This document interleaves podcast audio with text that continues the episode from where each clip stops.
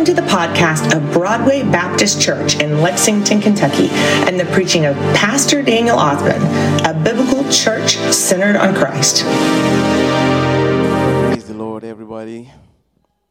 Hallelujah. Let, let's do the old school. God is good and all the time. Amen. Long time no here. all right. Um, I can never overemphasize the privilege that it is to stand here and bring God's word and I mean share any little word that we can share. It's always a great privilege and I am so grateful. I don't take it for granted. And thank you for having me here to speak tonight. All right, let's turn our Bibles to 2 Samuel chapter 6. 2 Samuel chapter 6. We'll read the verses 16 and then 20 to 21.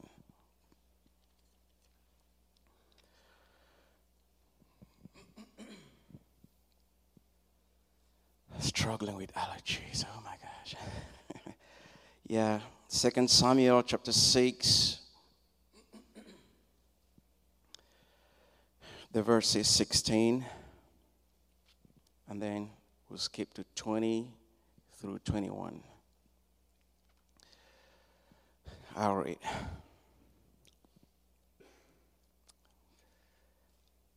As the ark of the Lord was entering the city of David, Saul's daughter, Michal, looked down from the window and saw King David leaping and dancing before the Lord. And she despised him in her heart. Verses 20 to 21. When David returned home to bless his household, Saul's daughter Michal came out to meet him. How the king of Israel honored himself today, she said. He exposed himself today in the sight of the slave girls of his subjects like a vulgar person would expose himself. David replied to Michal, I was before the Lord who chose me over your father and his whole family to appoint me ruler over the Lord's people, Israel. I will dance before the Lord, and I will dishonor myself and humble myself even more. However, by the slave girls you spoke about, I will be honored. Praise the Lord. Amen.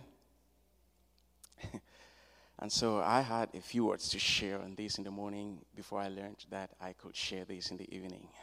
Okay, I thought, okay, let's keep it for the evening. And I've just come to realize something in life. We celebrate good things when they happen to us, but there are some things that when they happen to us, we celebrate in a different magnitude. We take the celebration to another level. And that is what we see happening here in this text.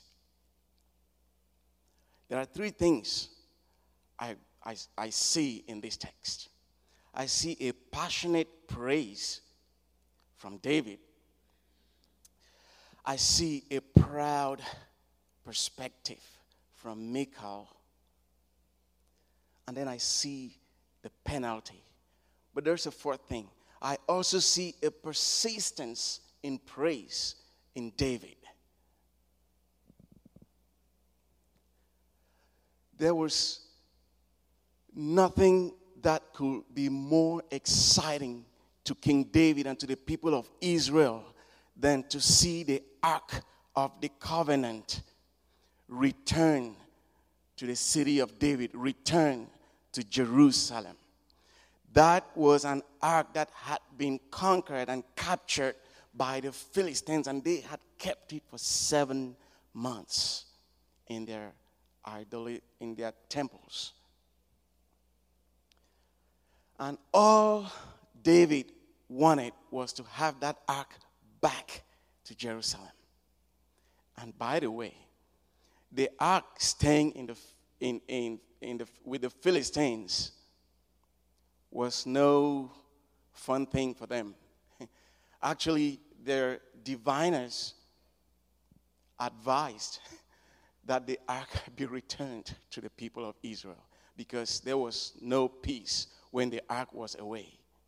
And so the children of Israel needed the ark so badly. I mean, the ark of the covenant with the children of Israel was symbolic of God's presence with them. Amen.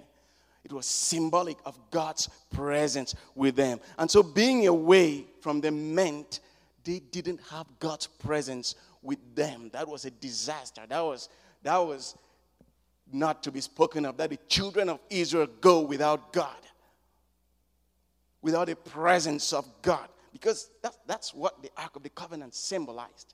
And so it's staying without God's presence.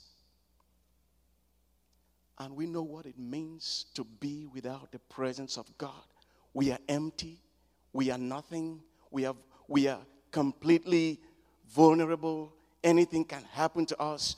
We are helpless without God's presence.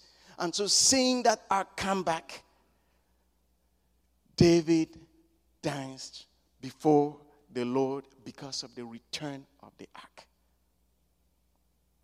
Dancing before the Lord.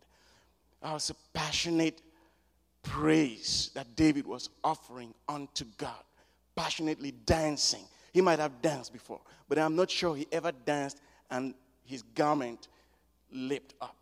I mean, opened so that everyone could see his garment going up so much so that even someone upstairs could see it from that height.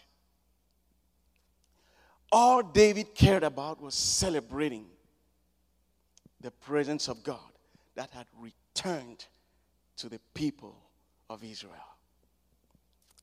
Amen. Friends, the presence of God returning to Israel and that kind of celebration that David offered is the same as someone returning to Christ, receiving Jesus in their lives today. It's like God coming into somebody's heart today. It's us having the presence of God in our lives as children of God. Can you imagine you?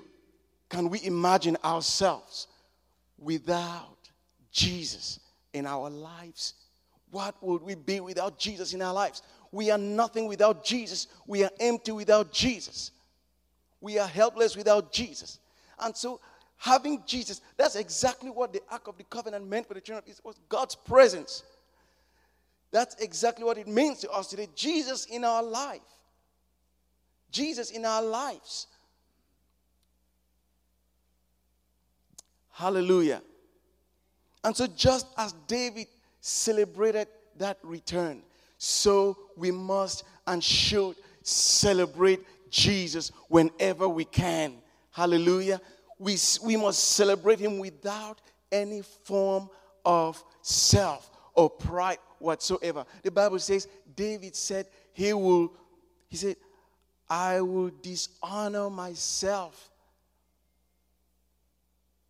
I will humble myself. To dance before the Lord is a real expression of humility that comes from our hearts towards God. David was not dancing in a party, he was not dancing in a nightclub. He was dancing in the presence of God. That's what he said. And it's so funny when I hear some people make fun of those who dance in church. You want to come worship in Africa? We dance in church. Amen. We dance. And we truly do it. People dance and they sweat. I mean, like they are perspiring, water coming out from their bodies, and they still have to sit in church through the service with that sweat on them. And so I don't understand the idea that people don't want to dance in church. People just have, a, have such a hard time raising their hands. It's a, an expression of humility, of surrender to the Lord. Hallelujah. That's what David was doing. He dishonored himself. We got to dishonor ourselves, come down from our high places, from our lofty thoughts, and humble ourselves before God. If it means to celebrate, if the celebrating of the Lord means go on your knees, dance before Him, raise your hands, do whatever, I mean, just express that passion if you truly have it within you. And probably people don't do that because they don't celebrate the Lord with passion. Hallelujah. And so that's what David did. And that's what we are called to do. We should be doing that. We shouldn't be having any trouble doing that. And so, Jesus coming back into our. Remember, the Bible says when one sows, repents, what happens in heaven? There is a celebration. There is a celebration when one person gives their lives to Jesus. That is we dancing down here, we are not doing anything. I think the angels are celebrating better than we do when somebody repents. Because that's the meaning of that ark returning. The ark returning is God's word, God Himself, God's presence back into our hearts, in our bodies. The Bible says when the ark returned, David placed it in the, in the tent he had pitched. Where is that tent today? Our hearts. That is where Jesus that is where Jesus, that is where the, the ark, which symbolizes the presence of God, got to be in our hearts first. And when it, it is placed in our hearts, our approach to worship will be different. Hallelujah. And now look at the proud response of his wife. He's mocking, he's making fun of him. You know what? The more she made fun of David, the more determined David was to dishonor himself and dance even the more. He said he will, which means that was not the first, neither was it the last time. He was going to continue dancing before the Lord because he said he will continue to do that. I will means something that's still going to come. Amen. Let's not make fun of people who have a different style of worship dancing. Because right after her mockery against God's servant, what happened? The penalty followed. David did not ask God to punish her. That was God's prerogative, right? God did it as He deemed it necessary. He, she, um, got the consequences of a mockery. That was bad. You don't want to mock people who are truly, passionately, and heartily worshiping God. Let people worship, encourage people to worship, encourage people to praise, and join in the praise. That's what David did, and that's what we are doing tonight. What a great experience we are having. Amen.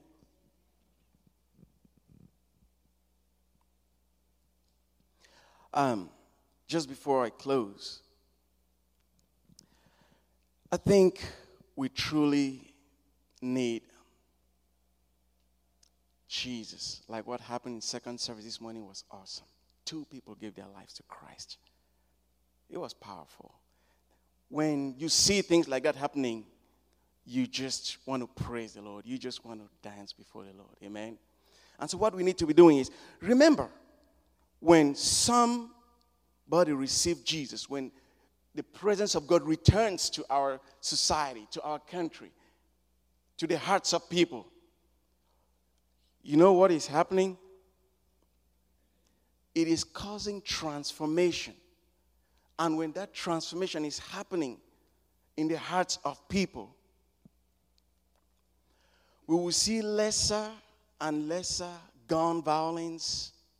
We'll see lesser and lesser abortions. We'll see lesser and lesser LGBTQ stuff. We'll see lesser and lesser sin generally because people, the presence of Christ in the lives of people is a transformation. It, Christ comes into people's life and he brings transformation. As Scripture says, um, if anyone be in Christ, what happens? He's a new creation. And the old, behold, the old has passed and the new has come. I have seen in, our, in this country and in the world even people who say they are Christians, they, they, they don't come on TV to brag about teaching their children God's word. But they come on TV to brag about teaching their children about po- other politicians and teaching their children how to handle guns. I know I'm not trying to trade into that sensitive ground. That's not what I'm doing. It has nothing to do with me. Um, but this is what I have to say. If we teach our children about God and help them invite God into their lives, then they will learn how to use guns responsibly and differently. But we, ha- we have it the other way around. We teach them about God, guns, not about God. And that is why we have these killings of our children happening every day in this country and in the world. And so, if we teach them about God, and then when they are mature in their understanding of God, they will, they, they, they, will, they will be responsible, responsible enough and God fearing enough to use their guns wisely if they have to have them. Praise the Lord. And so, God in their lives first before guns if they have to learn about those.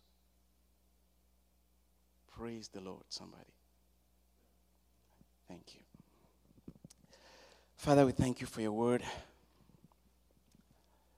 Have your way as we finish our worship, we pray that you teach us to worship you and to praise you without shame and without fear, without pride and in all humility.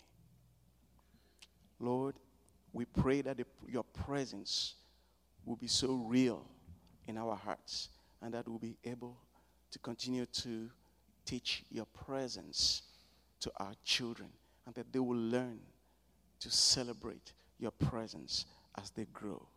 In Jesus' name we pray with thanksgiving. Amen.